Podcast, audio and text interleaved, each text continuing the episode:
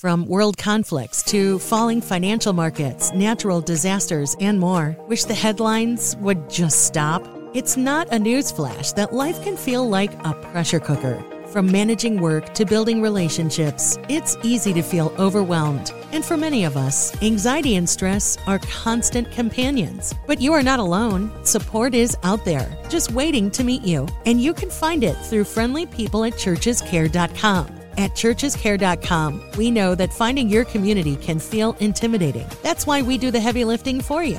Churchescare.com helps connect people like you to churches that can support and serve you. In your new community, you'll find a group of people ready to talk, listen, and help you navigate life through its twists and turns. All you have to do is come as you are. If you're ready to find your community, visit churchescare.com today. That's C H U R C H E S care.com. We look forward to serving you.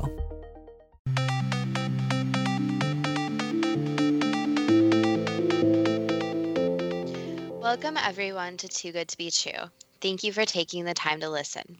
The subject of today's show is Atlantis and Lemuria. Before we start getting into details, let's just briefly talk about psychic insight and how we apply it.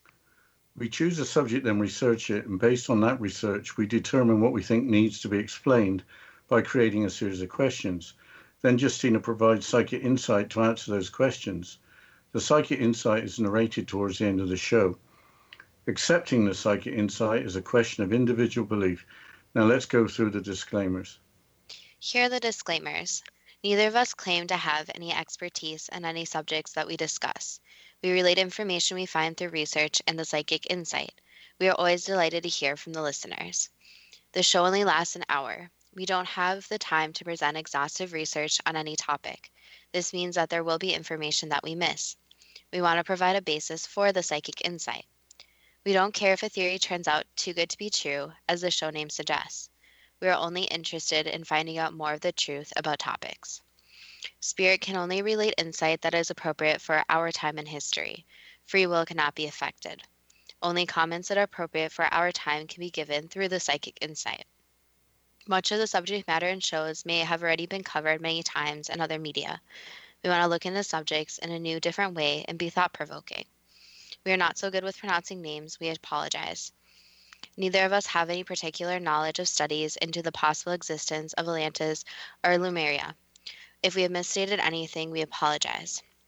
And much of the content for today is based on two novels that are listed under science fiction, authored by a person who claims that the content was provided through psychic channeling. We urge listeners to trust their intuition in listening to this episode, especially if there appears to be few facts to go on. Also, we discuss an event that goes against everything written in the history books about when humans first walked the earth. Again, we urge listeners to trust their own intuition as well as conducting their own research. Today, we're going to discuss Atlantis and Lemuria. Atlantis has been mentioned in another episode of Too Good to Be True, so maybe it's time to look at the stories of the lost civilizations of Atlantis and Lemuria, especially as there appears to be so much interest in the subject of Atlantis. I don't think we need to mention that an episode on ancient civilizations was your idea. I think a lot of people have heard of Atlantis, but not so many have heard of Lemuria. Why don't you give us a quick description of what could be true for both lost continents? Let's start with Lemuria and look in Wikipedia, as Lemuria is the lesser known of the two. Quote, Lemuria is the name of a now discredited 19th century scientific theory which posted, posited rather, a lost land located either in the Indian or Pacific Ocean. The idea was then adopted by the occultists of the time and consequently has been incorporated into pop culture. End quote. With that stunning dismissal of Lemuria, the following is a quote from a Wikipedia article regarding Atlantis. Quote, Atlantis is a fictional island mentioned within an allegory on the hubris of nations in, Plato's works Timaeus and Critias, where it, where it represents the antagonistic naval power that besieges ancient Athens, the pseudo historic embodiment of Plato's ideal state. In the story, Athens repels the Atlantean attack unlike any other nation of the known world, supposedly giving testament to the superiority, superiority of Plato's concept of a state. The story concludes with Atlantis falling out of favor with the deities and submerging into the Atlantic Ocean. End quote. An allegory of the hubris of nations in plain English means a story with a moral centered on the self pride of nations. If we go by Wikipedia, then there isn't much to discuss. Lemuria has been discredited as never have existing, and Atlantis is merely a fictional island. I think there may be a lot more to discuss, again, starting with Lemuria. As recently as January of 2017, the New Scientist magazine published an article entitled long lost continent found submerged deep un- under Indian Ocean. I will quote from the article. Quote, an ancient continent that was once sandwiched between India and Madagascar now lies scattered on the bottom of the Indian Ocean. The first clues to the continent's existence came when some parts of the Indian Ocean were found to have a stronger gravitational fields than others, indicating thicker crusts.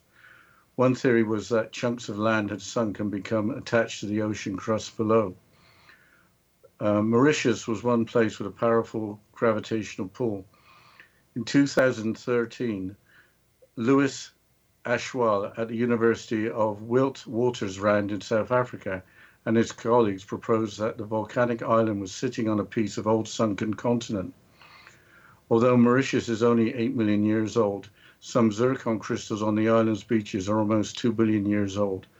Volcanic eruptions may have ejected the zircon from ancient rock below. Now, Ashwal and his team have found zircon crystals in Mauritius that are up to 3 billion years old. Through detailed analysis, they have reconstructed the geological history of the lost continent, which they named Mauritia.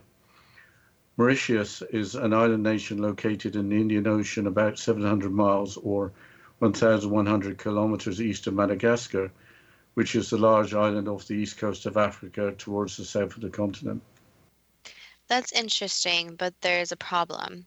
The existence of Lemuria would be fairly meaningless for this discussion if not inhabited by people. If we are talking about older than 8 million years, there wouldn't be any people. It was only about 200,000 years ago when Homo sapiens, or modern humans like us, evolved. So there weren't any humans like us on Earth until relatively recently. That's interesting because I was going to talk about the people of Atlantis from 9 million years ago. How do you know that there were people in Atlantis 9 million years ago? I don't know. It's all based on works of fiction. I was going on the background behind two novels by author Phyllis Cradock, which was the real name of a of famous British television cook, Fanny Cradock. She was so well known that John Lennon yelled out, Fanny Cradock, Fanny Cradock, when recording the Helter Skelter track from the Beatles' White Album. That's a weird connection. So there was a television cook who wrote books about Atlantis. She was on British television from the 1950s to the 1970s, and towards the end of the run, when she needed an assistant, she was notorious for regularly firing every one of them. Before then, she and her partner Johnny appeared together. He wore formal evening wear and an eyeglass. They also wrote a newspaper column and put on theatrical productions involving feeding the audience. For the television shows, Fanny used to give Johnny all sorts of grief on camera about how he was doing everything wrong. Johnny usually took care of selecting and serving the wine. The running joke was that he consumed a bottle or two off camera just to get through a recording. So, how could you take any of this seriously? you really can't at face value, except that the writing of the two novels is of such a high standard and in a unique old fashioned style. It would take someone like an English professor to write like that. Uh, she claimed, that's uh, Phyllis Cradock, that she didn't write them, the novels, and wouldn't accept royalties from the sales of the novels. Now things are getting stranger. Why did Phyllis Cradock use her name as the author of the books if she didn't write them? Cradock claims that the books were channeled through her by a priest called Amartis from Atlantis nine million years ago. In the novels at the beginning, Amartis was a high priest of Atlantis. In the second novel, he resigns as high priest to become advisor to the High Council, which was the head of government. The novels were entitled A Gateway to Remembrance, published in 1949, and The Eternal Echo, published in 1950. A third novel, The Immortal Voyage, was in preparation but never published. The backdrop to the storylines in both novels is spiritual degeneration and the decline of Atlantis.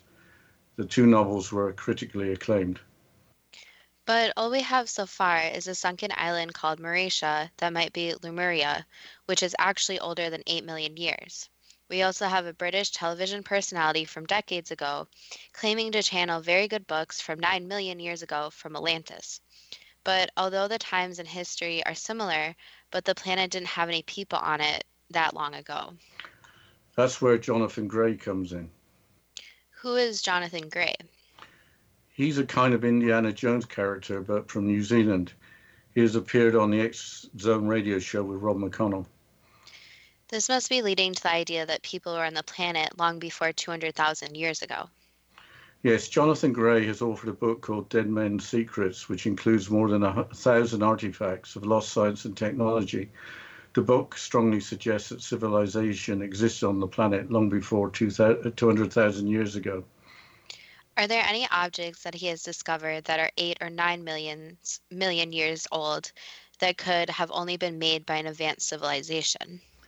As we are talking about people, there's an article by Jonathan Gray on the Ancient Patriarchs website that states that in 1969, a body of a woman in a marble casket was found in a coal bed 76 yards or 70 meters below the surface in the village of Rashavchik in Russia.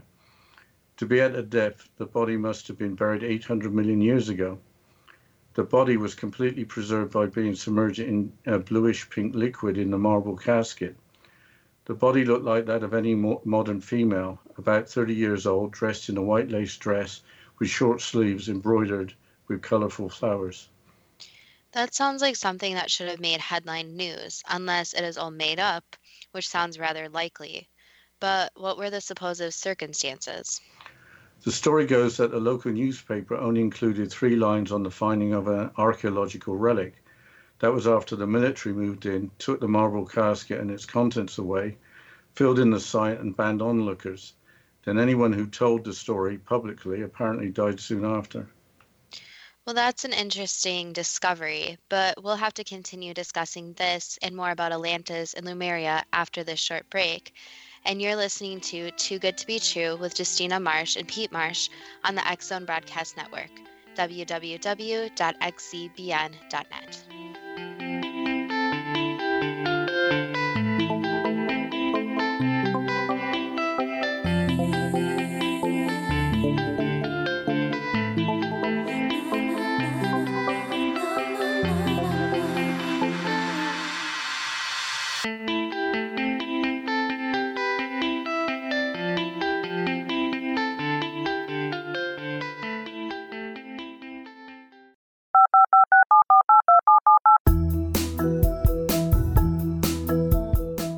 Did you know that when you're on the road with limited data or Wi Fi, you can still listen to the Zone radio show with Rob McConnell, The Science of Magic with Gwilda Wiyaka, X 1, Dimension X, Space Patrol, and every minute of the Zone broadcast network by calling 213 401 0080, courtesy of Audio Now. No smartphone, app, or internet needed. It saves your data plan and it's free if you have unlimited minutes. Call 213 401 0080 to listen on any phone, anytime, anywhere. Remember 213 401 0080 for the best of the paranormal, parapsychology, and sci fi radio programming anywhere 24 7 365.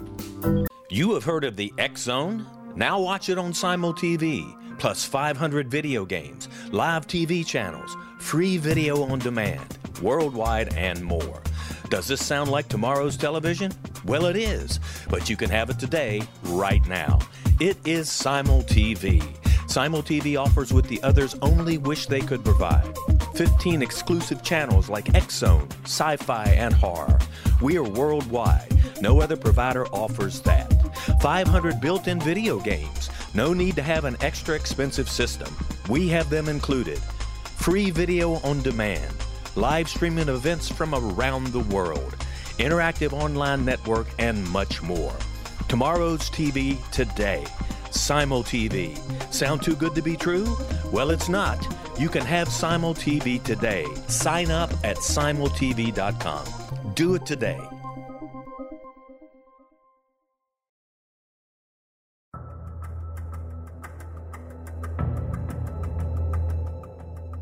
Modern Esoteric, Beyond Our Senses by Brad Olson, consummates the lifeology story about where humanity originates. It is the lost continents, the primitive wisdom, the mythos of creation, and the rethinking of ancient history as we are taught in academia. There is much more to the story than what we have been told.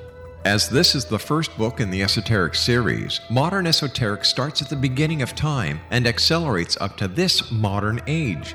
Future Esoteric is book two in the series and takes a forward looking position ahead of today with an open and honest examination of the ET issue and various unexplained phenomena. To discover the writings of author Brad Olson, visit www.bradolson.com. That's www.bradolson.com.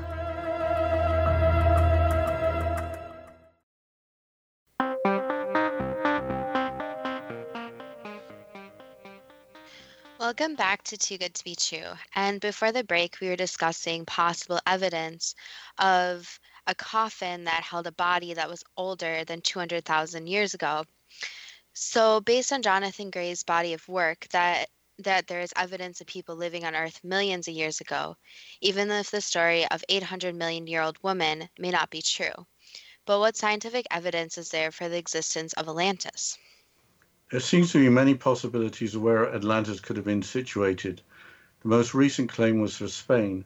In 2017, the documentary Atlantis Rising, shown on the National Geographic Channel, looked at various sites around the Mediterranean, including a large marsh in the Doñana National Park in southern Spain.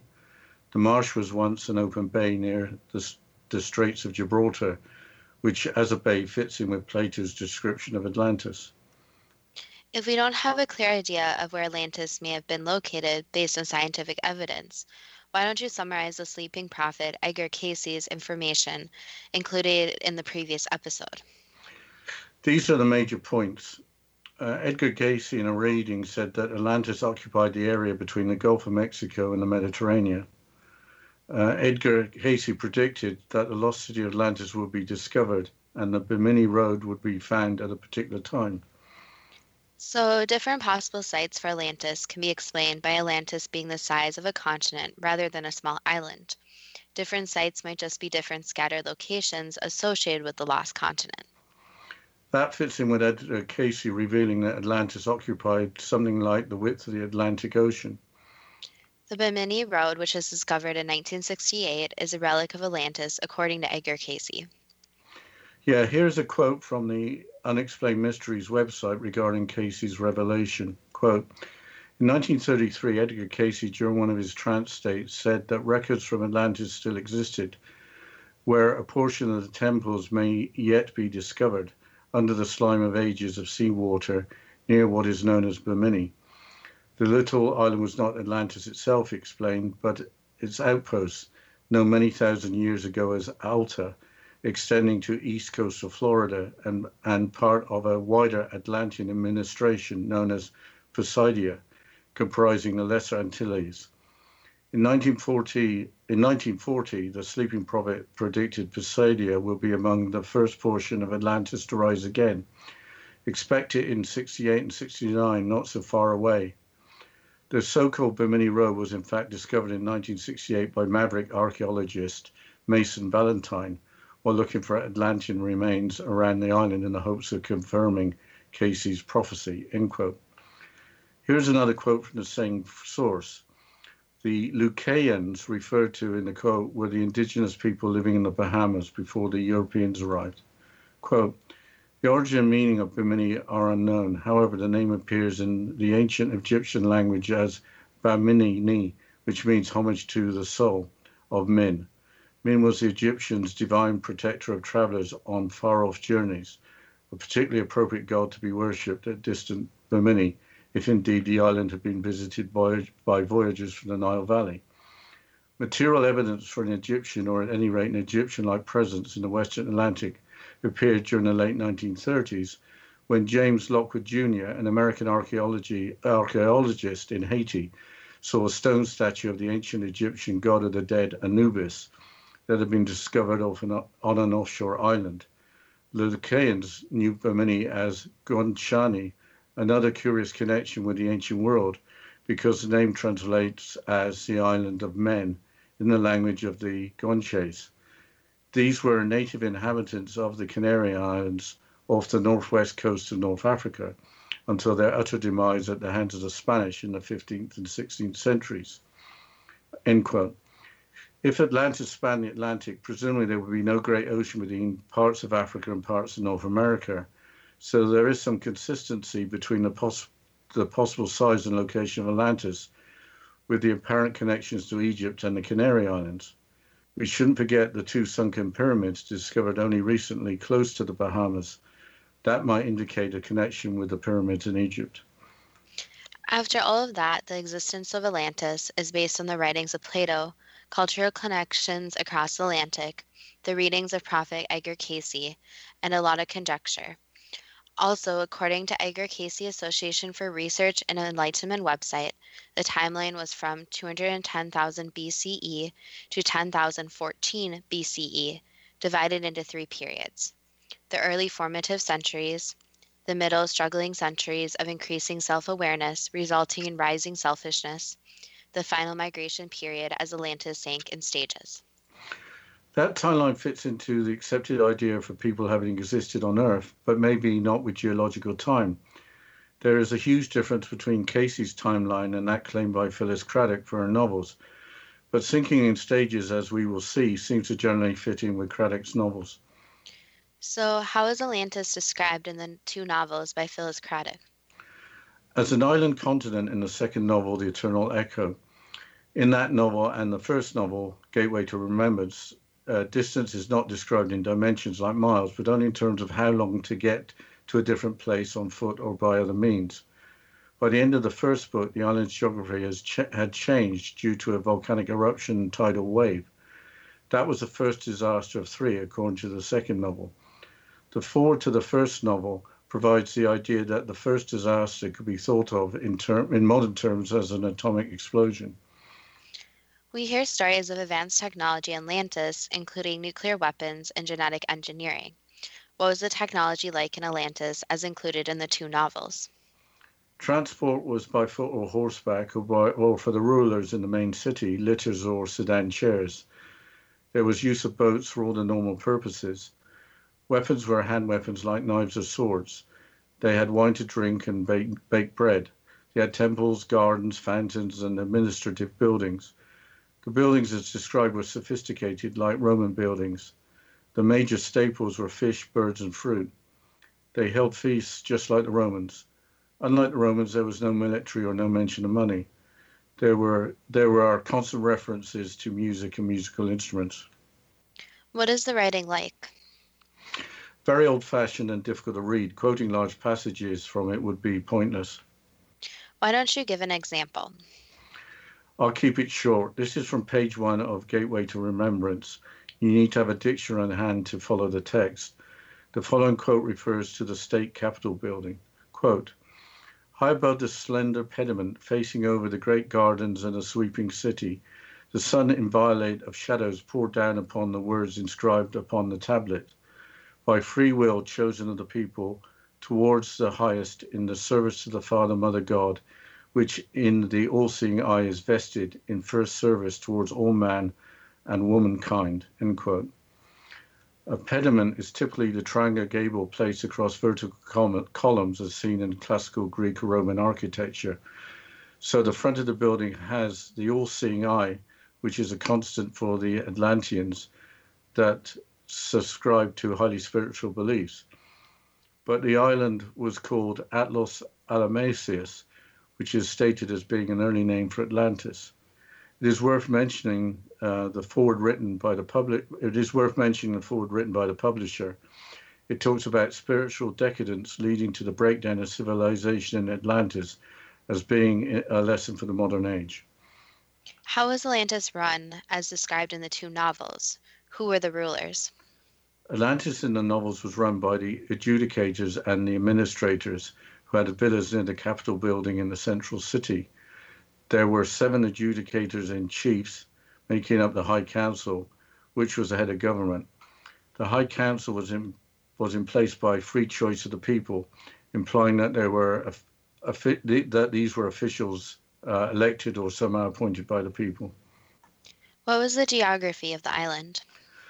The island was described as vast, washed up by tremendous seas. In the north were the salt mines.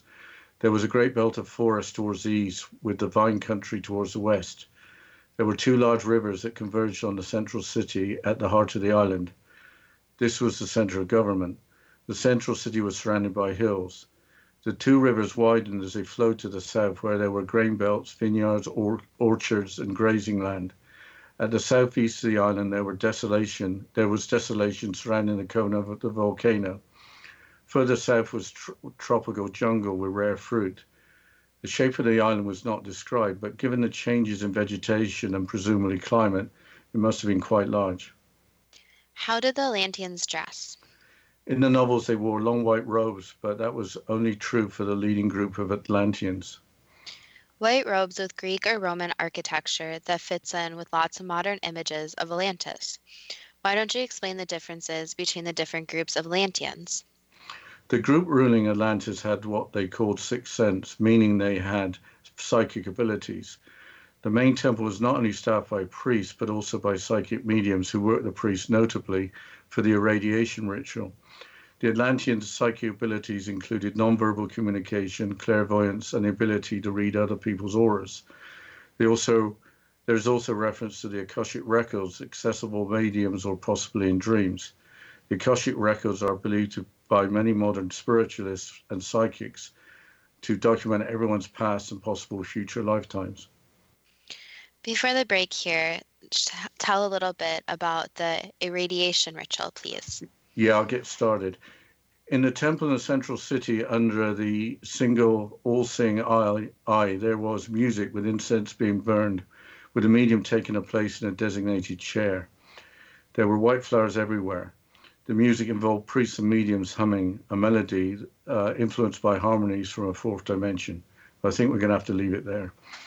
Yes, we'll have to continue describing what the supposed ir- irradiation ritual was after this short break. And you're listening to Too Good to Be True with Justina Marsh and Pete Marsh on the Zone Broadcast Network, www.xzbn.net.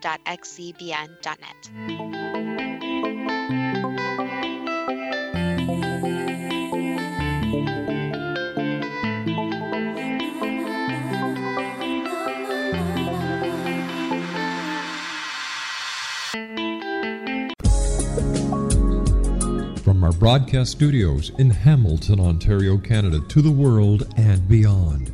You're watching the X Zone Broadcast Network, www.xzbn.net.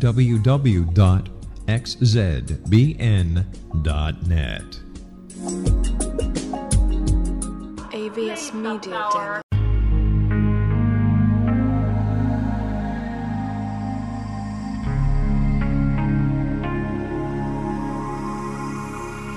The scientist and the mystic have been on an age old, relentless search with one thing in common. They seek truth. Their paths converge in the 40,000 year old practice of shamanism, an ancient science delving to the quantum level of life, facilitating healing, manifestation, and evolution. I'm Gwilda Wiyaka, the founder and director of Path Home Shamanic Arts School, a unique Colorado State certified occupational school training shamanic practitioners and teachers. We also provide classes for empowering personal lives through shamanism. Our certification classes are in week long segments enabling international participation, and online classes and long distance shamanic healing sessions are available. Come discover the science of magic in the limitless world of shamanism. www.findyourpathhome.com.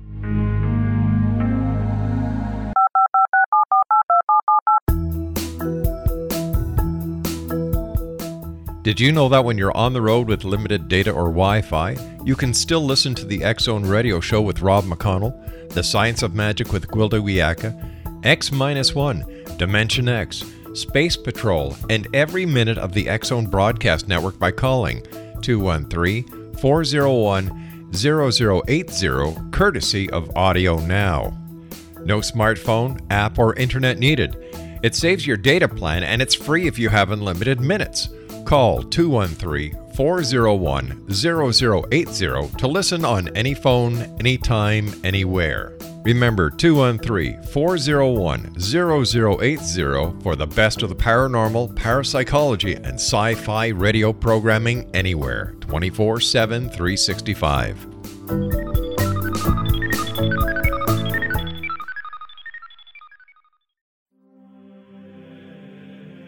Rob McConnell here, presenting an overview for Nicholas Paul Jennings, author of a fascinating book, Amen. It presents facts revealed by Egyptologists, facts that enable us to understand why Amen is the beginning of creation of God. It provides recommendations for religious leaders of the major religions to unify their beliefs and teach the Word of God. Love one another. Amen informs people how mankind conceived God.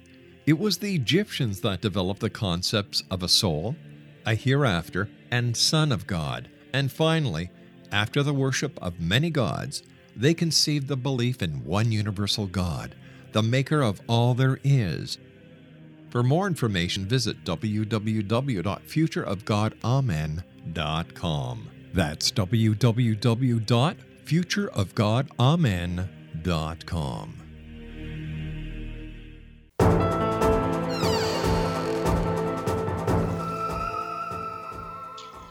Welcome back to Too Good to Be True. And before the break, we were discussing what Atlantis was like according to the two novels. And Dad, you were just talking about the irradiation ritual and was discussing what that was like. Yes, all the mediums seem to be female, while all the priests seem to be male. The head medium would then address the Father, Mother, God and rededicate the people to their God while asking for re empowerment for the people to serve in the right way.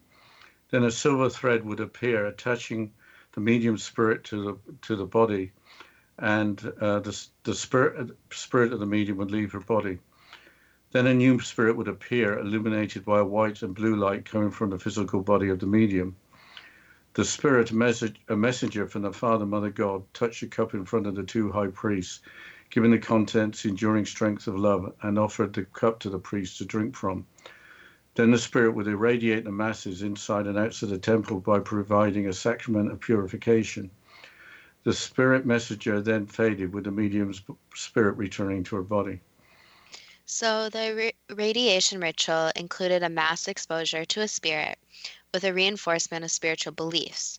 But what is reading other people's auras? The aura is the energetic field around people. Reading an aura is, is seeing different colors in a field about 6 to 18 inches or 15 to 45 centimeters from the body. A vibrant color means spiritual awareness. The existence of auras in, is included in Egyptian and Hindu traditions. What other aspects of spiritualistic beliefs do the Atlanteans believe in? There are constant references to reincarnation and to the current incarnation. Death is described as leaving the incarnation with implication that life is eternal. Karma is mentioned, including karma being passed on from previous incarnations. What was different about the other group? That group was called the Emancipates, who had denied sixth sense psychic powers um, to have in their mind freedom to live in a mortal fashion. They were intent on enjoying life without allegiance to a temple or belief in any god. They had lots of jewels, brightly colored clothes, a more varied diet by keeping domesticated animal, animals, and apparently had little respect for marriage. How do the two groups coexist? The emancipates had to carry with them an identification showing that they did not follow temple laws, had vowed not to follow the Father, Mother, God, and would not take irradiation. That was known as being forsworn. The leader of the emancipates every year had to enter the Great Council chamber and declare their different way of life. The emancipates generally stayed in their own area of the island east of the belt of forests. The arrangement was that if the emancipates kept their views to themselves and didn't try to defy those who followed the temple laws, then there would be no action taken against them. Did the emancipates get tired of being outsiders and rebel? There was no uprising from the emancipates until a misguided attempt in the second novel that ended just as it got started. The first novel centered on an attempt to overthrow the Great Council by priests that had turned to what was called the left handed path. The conventional priests in the temple in Central City and other locations followed what was termed the right handed path. The emancipates wanted nothing to do with either path. In the city of Kalemni, to the north of the central city, a ritual including a mass orgy in a temple celebrating negative behavior was arranged. The ritual was led by a, t- a turned priest called Meni, who attempted, with the help of evil spirits from the lowest planes, to destroy by psychic, psychic means the rulers and priests of Atlantis during the ritual. However, the ritual was interrupted by an adjudicator in chief from the High Council in disguise, who used his psychic powers to kill many and others, in ending the ritual. In doing so, the adjudicator in chief died owing to the tremendous stress on his body. There was mass panic, and many were killed in, in the stampede to get out of the temple. What happened after the overthrow was uh, unsuccessful? The spirit of the dead adjudicator chief, summoned by a medium, provided an explanation for the events. The remaining perpetrators were tracked down and put to death. While tracking down those responsible was still going on, the volcano at the southeast of the island erupted, with a tidal wave flooding the forest to the east side of the island, along with loss of life. At that point, the first novel ends. What is in the next novel? The Eternal Echo continues 20 years after the volcanic eruption. The flooding of the forest isolates the emancipates. They have no lumber to build ships. Life continues, but with increasing apathy towards the temple and its traditions. There was less interest in attending irradiations for conventional Atlanteans. What actually happens in the second novel? An evil mastermind who was an emancipate, pretending to be a legitimate Atlantean leader from a southern city, built a secret research laboratory and developed a poison to commit mass murder by poisoning the water supply. An antidote against the poison was also created so they could drink the same water. The evil mastermind was apparently following the left handed path. This individual wanted to take power for the Emancipates by poisoning the rulers of Atlantis. What happened? Was there a civil war? As all of this was happening, unseasonal rain started and continued, with flooding throughout the entire island continent up to the rooftops in the central city. The evil mastermind is then killed by the Emancipate leader after he found out his, his true nature of following the left handed path. The mass poisoning doesn't happen, happen, with the novel ending with a group of seven younger individuals setting sail from the central city to the north with a view to a permanent settlement elsewhere. The storyline makes sense for the third title that was in preparation but wasn't published, and that was The Immortal Voyage. Was there any mention of Lemuria in either of the novels? Its existence is mentioned in The Eternal Echo, but there is no detail given at all. On the subject of Lemuria, what do we know about how their home was destroyed? Nothing really, but the naming of Lemuria or Lemuria is interesting. There is no good explanation for the distribution of lemurs from Africa to India and beyond. These are the small primates with the beady eyes and long tails. Because of the distribution of lemurs, there was a suggestion of a landmass in the Indian Ocean between Madagascar and India millions of years ago. Lemuria is named after lemurs. Is there any information available about people living in Lemuria? I couldn't find much at all. There are people who believe they have had pa- a past life in Lemuria, and all sorts of psychics or mediums who claim to have information about the lost island. Apparently, for thousands of years, Polynesians have related the story of a Pacific continent that was once the motherland of mankind. Lemuria is considered to be the home of a root race, according to the book The Secret Doctrine, written in 1888 by Helena Blavatsky. The landmass was situated in the Indian Ocean, according to Blavatsky, existing approximately 100, uh, 150 million years ago. Did you find anything about Lemuria rising again? I couldn't find anything of real substance as a prediction, but where I live was once the ocean floor given the sandy soil. So if you wait long enough in terms of millions of years, uh, some places may rise from the ocean floor. There seems to be a lot of unknowns about Atlantis and Lemuria, even if they actually existed. I think it's time to ask the first question. Yes. Is there a long lost continent underwater in the Indian Ocean, in the Indian Ocean located between India and Madagascar? There's land that has sunk into the ocean, yes. Is that lost continent what remains of Lemuria? Yes. Was the lost continent dry land eight millions or more years ago? Yes. Was the sinking of the lost continent just part of a normal geological process on planet Earth? No. So there was an event that caused the continent of Lemuria to sink. Correct. Was it the result of the actions of the inhabitants of Lemuria? Yes, the action of the peoples and also the actions of the earth. Who inhabited Lemuria? Ancient peoples. Were the two novels by Phyllis Cradock channeled by an Atlantean priest from nine million years ago? Yes. Why was the style of English so hard to follow? Because from the channeling, the English was not the same as today. So, in a lot of channeling sessions, English isn't exactly the same unless whoever you are channeling actually has knowledge of today's English. So, that's a problem since even in some channeling sessions, the language may not come over in English. Why wasn't the third novel, The Immortal Voyage, published? It had more private and personal information that wasn't ready for the public. Uh, I've already asked a similar question, but did civilization exist on the planet long before 200,000 years ago? Yes. Was a marble casket from 800 million years ago found in a Russian coal mine? Yes. Was there a body of a modern looking female in the casket? Yes. Why did the authorities rush in and cover up the story? Because discoveries like that aren't ready for the public to see or hear about.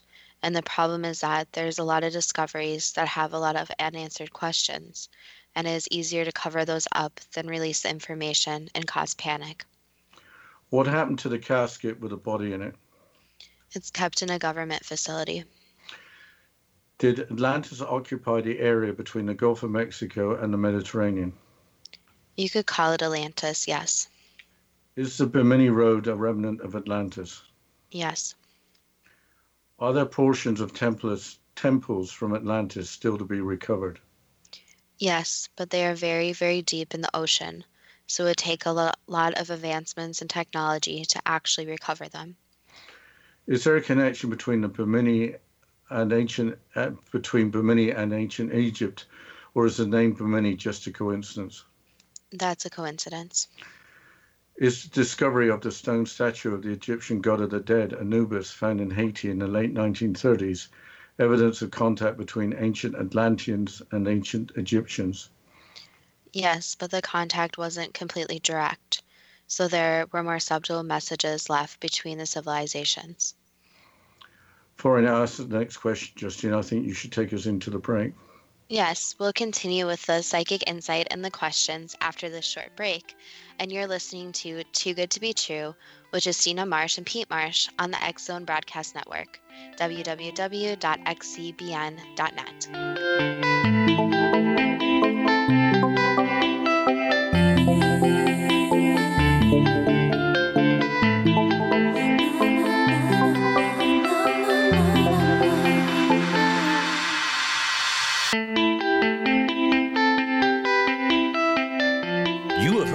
X Zone? Now watch it on Simul TV, plus 500 video games, live TV channels, free video on demand, worldwide, and more. Does this sound like tomorrow's television?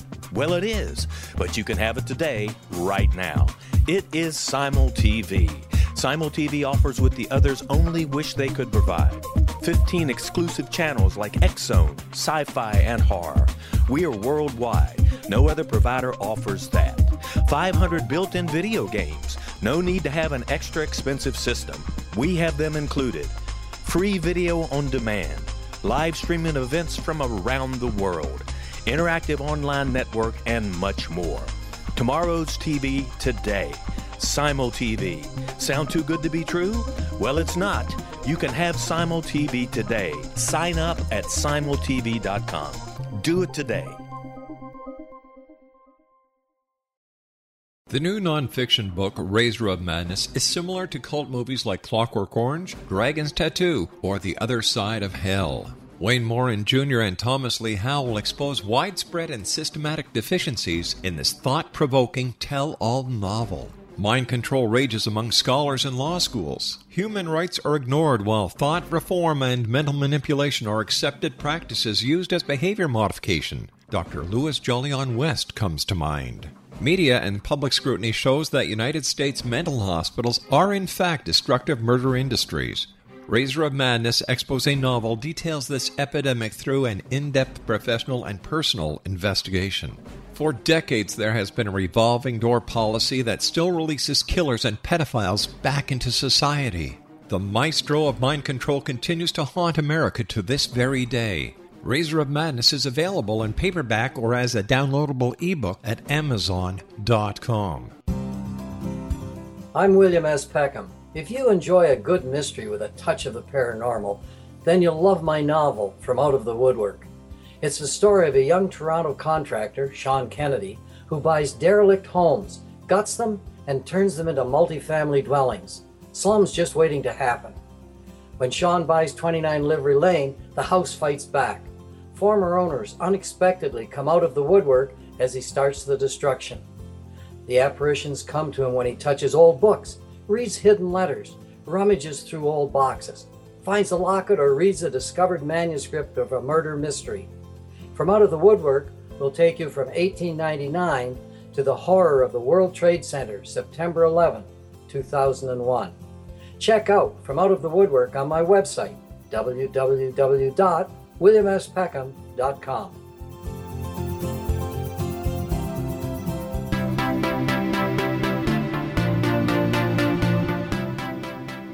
Welcome back to Too Good to Be True. And before the break, we were going through the questions and the psychic insight about Atlantis and Lemuria. So, Dad, can you please continue with the questions? Yes. Um, was there contact between Atlanteans and the Guanches, the former native people of the Canary Islands? Yes. Is there any connection between the two sunken pyramids discovered recently close to the Bahamas and the pyramids in Egypt? There is a relationship, yes. Did Atlantis exist between 2010 1000 BCE and 10,014 BCE? Approximately, yes. That's where I'm getting confused. The Phyllis Cradock novels were channeled from 9 million years ago. Were they channeled from an earlier age of Atlantis? So the problem is that time isn't what time is today. So the years weren't constructed yet. So it was in present time in their minds. So that's the problem with the history books and even our records is that when the record keepers were keeping records back then, time wasn't as it is today. So, yes, you could say that it was an earlier part of Atlantis, but the estimations are partly correct and partly incorrect, since any estimation would be incorrect since time didn't exist yet. So it was an earlier stage of Atlantis when time was not recorded. Correct, yes. Were there three periods in the history of Atlantis the early formative centuries, the middle struggling centuries of increasing self awareness resulting in rising selfishness, and the final migration period as Atlantis sank in stages? Yes. I think I've already asked this, but how could Atlantis be no more than 210,000 years old, as described by Edgar Cayce, when the Phyllis Cradock novels were apparently channeled from someone living 9 million years ago. Time really wasn't a construct yet. Humans were still trying to figure out time and how to record time. So a lot of the dates are confused and not actually completely correct. Did Atlantis have sophistic, sophisticated technologies like nuclear weapons or genetic engineering? They had their own group of technology and were very advanced for a civilization that was a long time ago. Did misuse of advanced technology result in the destruction of Atlantis? Misuse, greed, jealousy, anger, a bunch of negative emotions is what destroyed not only Atlantis, but a lot of the people. In the forward to the first, first novel, there is a warning that what happened to Atlantis could happen to us today. Does that mean there is a warning from ancient Atlantis? Bingo. Was the Atlantean civilization described in the Cradock novels like the Roman civilization in terms of architecture, transport on, on foot or on horseback, the making of wine, and the food eating? Yes and no. So they had other technology. They were also experimenting with different transportation, including crystal transportation. So, yes, a lot of the so called normal people did use normal means of transportation, but there are also different experiments with more advanced technology that doesn't exist in forms today. What was the significance of the all seeing eye? It represents not only the third eye, so enlightenment, becoming one with oneself, self love, self worth, and overall peace, and also the all seeing means connecting to each other and connecting all humans to each other. Did the did the Atlanteans hold feasts like the Romans did? Yes, all the time. Was Atlas Alamasius an early name for Atlantis? In a different language. In English, it sounds different, but that's the gist of it.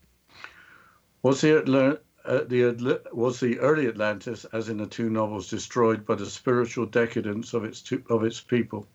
For the most part, yes.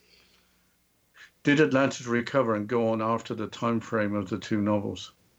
So for a while there, there was a big downfall, and some different people stepped in. But then the downfall became greater, and that ended Atlantis eventually. So there were periods of time where there was this up and down, where things got better, things got worse, but ultimately it all went bad.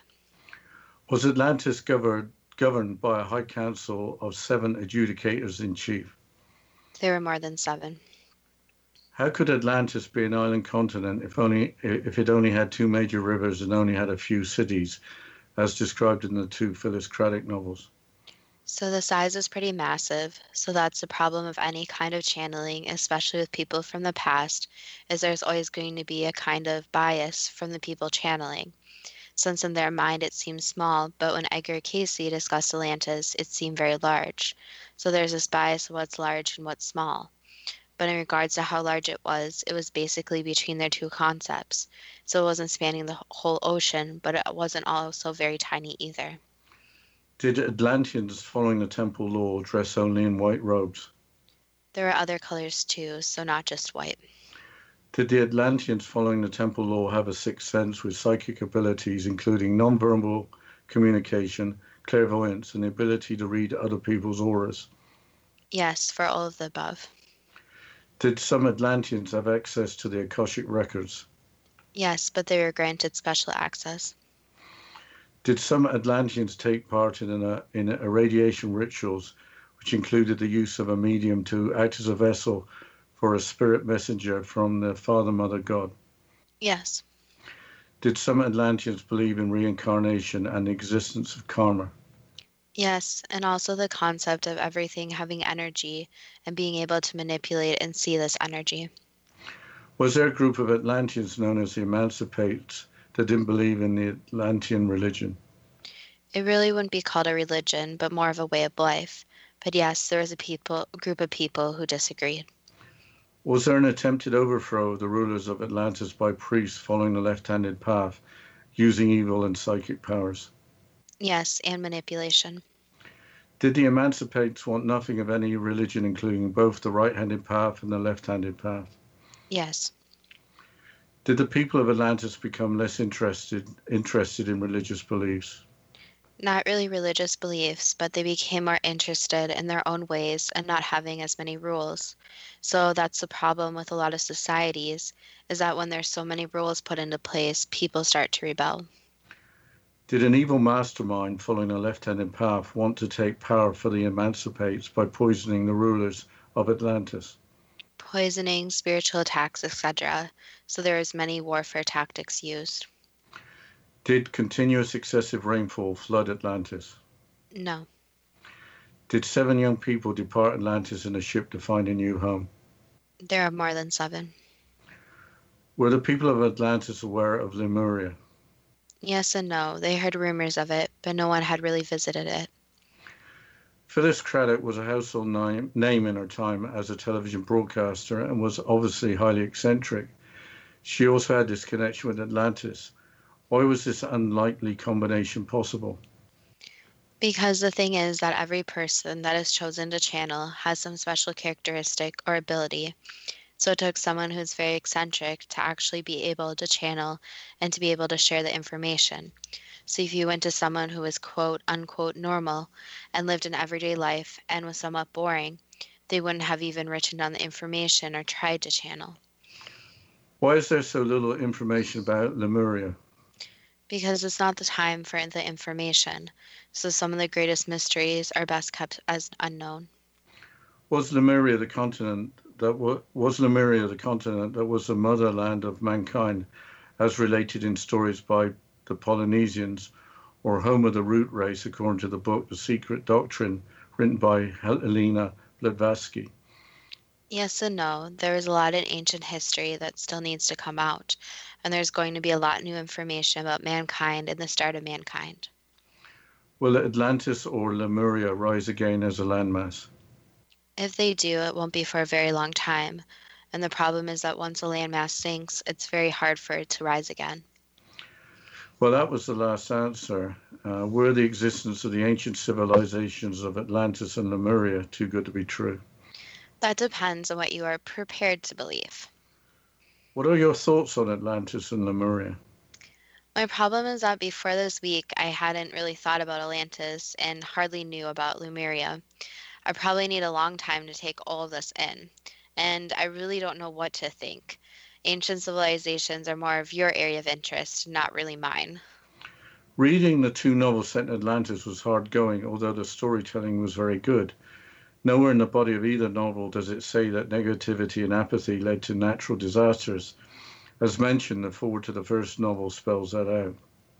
So the novels were providing the story that the people's way of life and the events in Atlantis influenced the natural disasters. Yes, and at the end of both the novels, it didn't matter if you were a hero or anti hero or neither. The natural disasters were going to harm you if you were in the way. What I found most interesting was that in the negative ritual in the first novel, the claim was made by the leader of the evil priests that ridding the leaders of Atlantis with their spirituality would lead to greater freedom. The observation was made that the opposite was true. Following the path of evil would lead to tyranny and loss of freedom. It sounds like you enjoyed reading the novels. Yes, I did, and they contained plot lines that had you turning pages. I didn't really discuss those plot lines. On that note, on that note, I think it's time to mention a new website. Yes, so we have a website. It's www.toogoodtobetrue.net. And the first two is spelled T W O. So it's T W O G O O D T O B E T R U E. So toogoodtobetrue.net. And you can find recordings of all the shows there along with contact information.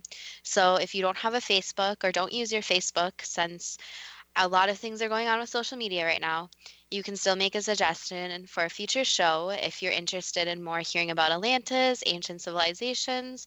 I know, Dad, you would be really happy about more shows like that. Or if you have some other topic suggestions that you would like to send us, or if you just have a comment on the show, you want to share your insight, you want to start a conversation about any of our shows. Well, thanks, Justina. And uh, again, I think we didn't have many facts. So uh, use your intuition and uh, believe what you want to believe. Yes, as always, uh, base your beliefs on your intuition. And as always, thank you to all the listeners, and we appreciate everyone that's listening. And as always, we'll talk to you next week.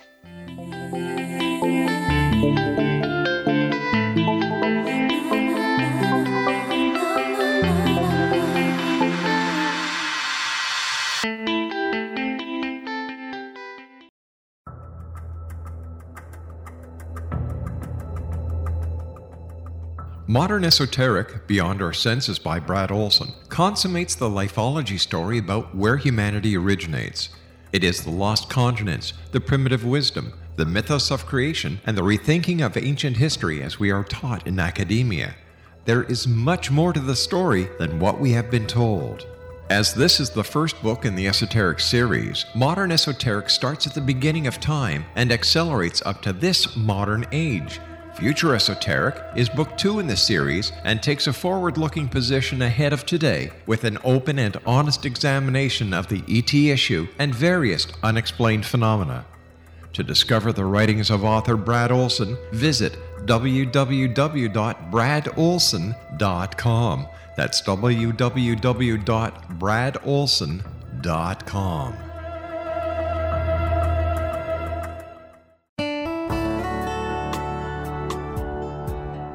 Are you or is someone you know struggling with addictions, depression, anxiety, relationships, low self esteem, lack of confidence, grief, success, and prosperity?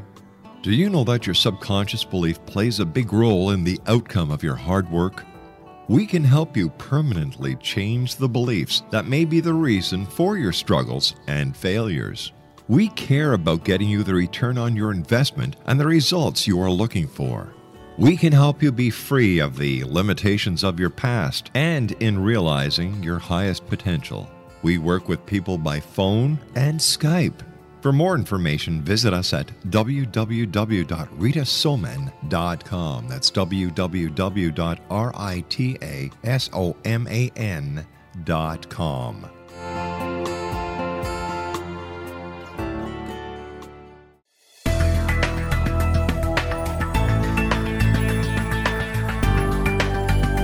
Do you think you have energy problems in your home? Do you feel better when you're away than when you're home?